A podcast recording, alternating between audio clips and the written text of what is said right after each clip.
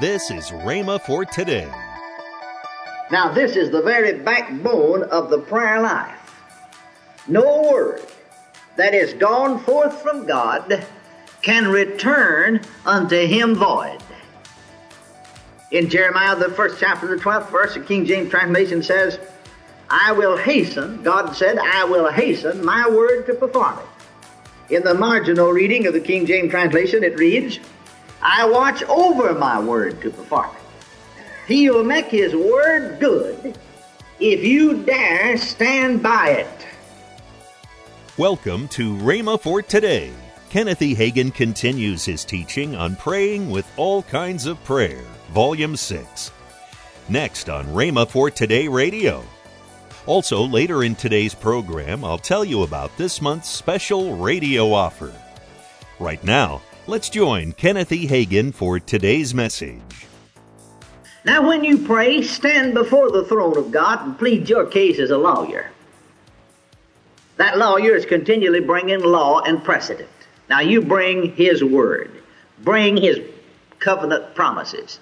He said here, put me in remembrance, let us plead together, declare thou, or as the margin of the King James Translation reads, set forth thy cause, that thou mayest be justified. And so he's asking you to bring his word, to put him in remembrance. He's asking you to plead your covenant right. God is telling you to plead your rights. Put me in remembrance. Set forth thy case, he said. Declare thou, or as the margin reads, set forth thy case, that thou mayest be justified. Now here is a challenge of God to lay the case before him. If your children are unsaved, or whatever it is that you're praying about, find the scripture that covers your case. And then lay the matter before him. Isaiah, the forty-fifth chapter, the eleventh verse, you're right close by there in that forty-third chapter. So turn right on over to the forty-fifth chapter. Isaiah, the forty-fifth chapter, the eleventh verse is startling. Here God says, ask me of the things that are to come, concerning my sons and concerning the work of my hands, command ye me. Now this verse of scripture is prophetic. It does not apply to Israel, it's yours. Ask me of the things that are to come, concerning the work of my hands, concerning my sons. Israel were not sons. They were servants of God. We're sons of God. Amen. The Bible said, beloved, now are we the sons of God in the New Testament. This has reference to us.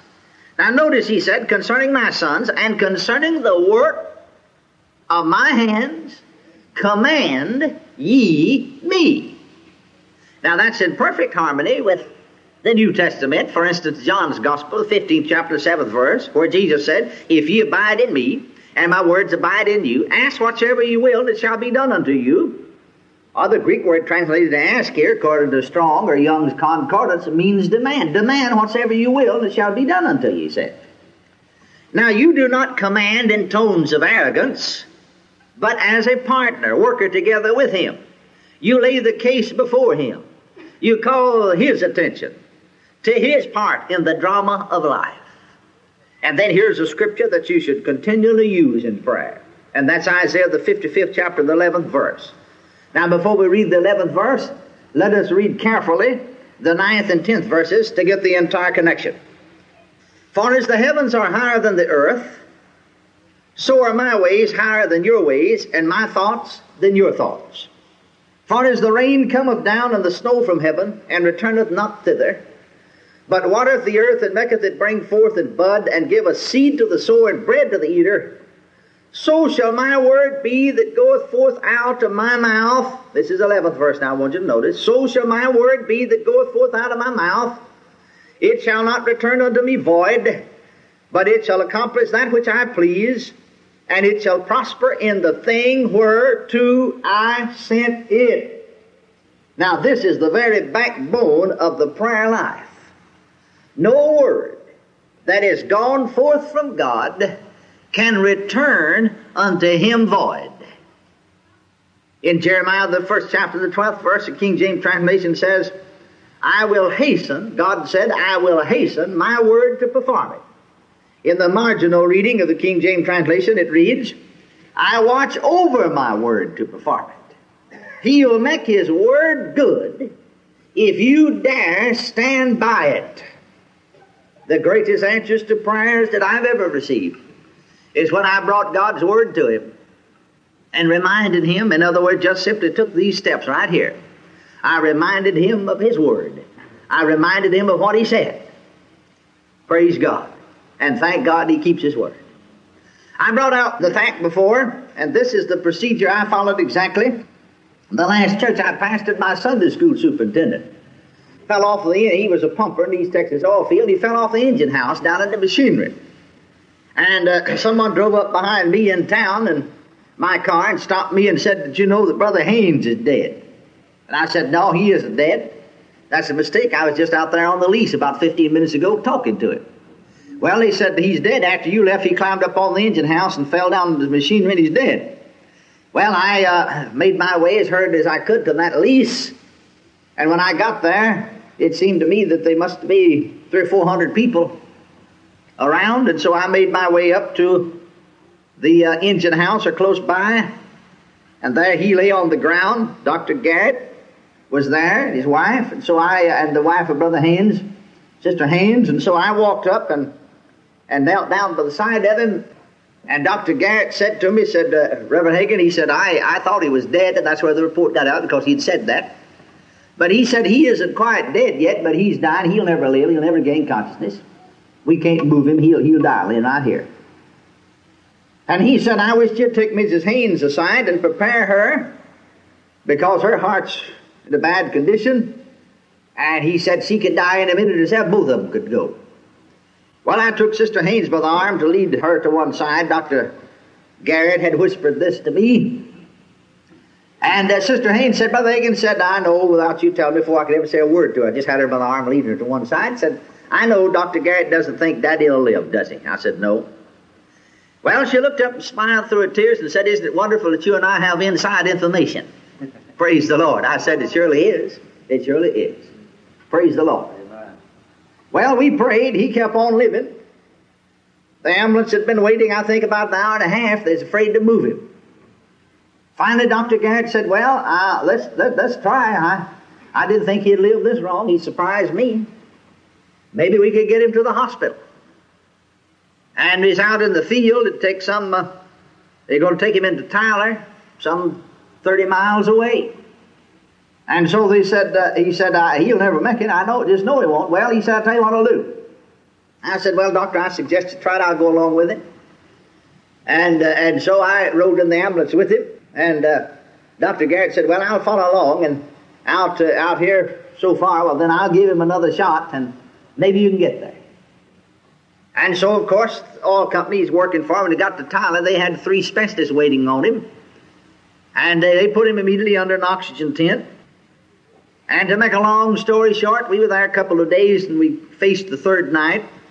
Sister Haynes had been up day and night. I stayed each night. And I said to one of the doctors as he came around in the early evening to make his round, I said, "What about it?" And I introduced myself, told him I was his pastor, and so on. He said to me, "Reverend, I'll tell you the truth about it. We don't even know the extent of his injuries, because we can't move him. If we move him, we'll kill him. How he's lived this long, we don't know. We do know his left lung is deflated, but we don't know how much he may be hemorrhaging inside or may be injured inwardly." Now, uh, he said, uh, "He's still in shock, and we can't bring him out. We've given him all the blood plasma. We've given him every shot that we can give him. We've done all we can do for him. In fact," he said, "Reverend, I'll tell you the truth about it. We don't know why, how in the world he's held on this long. And I'll tell you now, he's going. He's slipping now." And said, "He's going, and he's going fast. He'll never make it. It isn't even a chance." Well, I saw that Sister Haynes' faith was slipping, because, you know, when you sit there with a person over a period of hours and grow tired and weary physically, it's easy to uh, begin to affect your spirit and your faith. So I knew I had to get her out, and I did get her out. I held on to the Lord, but I'd been, this is the third night I've been up, and with, with very little sleep in the daytime, and so about two o'clock in the morning I began to fall off sleep. In fact, did fall off sleep. Special nurse every eight hours, and this nurse happened to awake me as she moved around the bed, and when I first looked, I thought, sure, Brother Haynes is dead. And I said uh, to the nurse, "Is he dead?" She said, "I thought he was." But she said, "He isn't quite yet, but he will." She said, "I know I'm not supposed to talk to you this way," but she said, he'll never, he'll never make it. He'll never make it to seven o'clock in the morning when I go off. he'll die. Well, I got up, went out into the hall, our corridor, at about two o'clock in the morning in that hospital, and I did just exactly what I suggest that you do. I did just exactly what God said do. He said, put me in remembrance. He said, let us plead together. He said, set forth thy cause, that thou mayest be justified. And so I said to the Lord, Lord, I'm not going to let him die. I said, uh, first of all, he's only forty-nine years old. A man forty-nine years old is not old enough to die. I reminded him, you said in your word, and promised us at least seventy or eighty years. Secondly, I said, he's my Sunday school superintendent. Now, I've pastored other churches, and I had a Sunday school superintendent, that is in name at least, everywhere I pastored, but they were always just a figurehead. I did all the work. About all they did was stand up there on Sunday morning. But I said, this man, you never have to bother about him. He does his work. In fact, he usually endeavors to visit every absentee from the whole Sunday school himself every week, besides each teacher doing so. And that was a colossal job, but he did most of it. I mean, he would spend hours visiting in regard to the Sunday school. I said he's the only Sunday school superintendent really I've ever had. The only one of all the churches. I think he's the only one. Uh, and I said, I need him. There's not another man like-minded in our church or Sunday school. And if I need him, you need him. Welcome to Rhema for Today with Kenneth and Lynette Hagin. You can find more great materials by Kenneth E. Hagin, Pastor Hagin, and the rest of the Hagin family by visiting our online bookstore. Right now, I'd like to tell you about this month's special radio offer. This offer begins with a D V D from Kenneth E. Hagin entitled Turning Hopeless Situations Around. Also from Kenneth E. Hagin, the book Steps to Answered Prayer. Next in this offer is a slimline book from Kenneth Hagin entitled The Master Restorer. All this for the special price of twenty-seven dollars. And there is a special bonus in this month's offer. Kenneth Hagin's C D, Are You Not of This World? Get this special offer now. Call toll-free one eight eight eight, faith nine nine. Again, call toll-free one eight eight eight, faith nine nine. You can also order online at rhema dot org. That's R H E M A dot O R G, rhema dot org. Or if you prefer to write to Kenneth Hagin Ministries, our address is P O. Box five oh one two six, Tulsa, Oklahoma, seven four one five zero. We always love to hear from our listeners, so write in or email us today and become a part of Rhema for Today. Right now, let's join Kenneth and Lynette Hagin. Well, honey, we are taking applications for right. fall enrollment. Right. Can you believe, man, in about three months we'll time, begin Rhema time, again. Time, time goes going, by fast, it? doesn't it's going it? Going by really fast. That's right. And so if you are interested in coming to Rhema, you can apply online. It's R B T C dot org. Yes, that's right. R B T C dot org. Yes. Right. And, you know, the students uh, are excited about coming back. Right.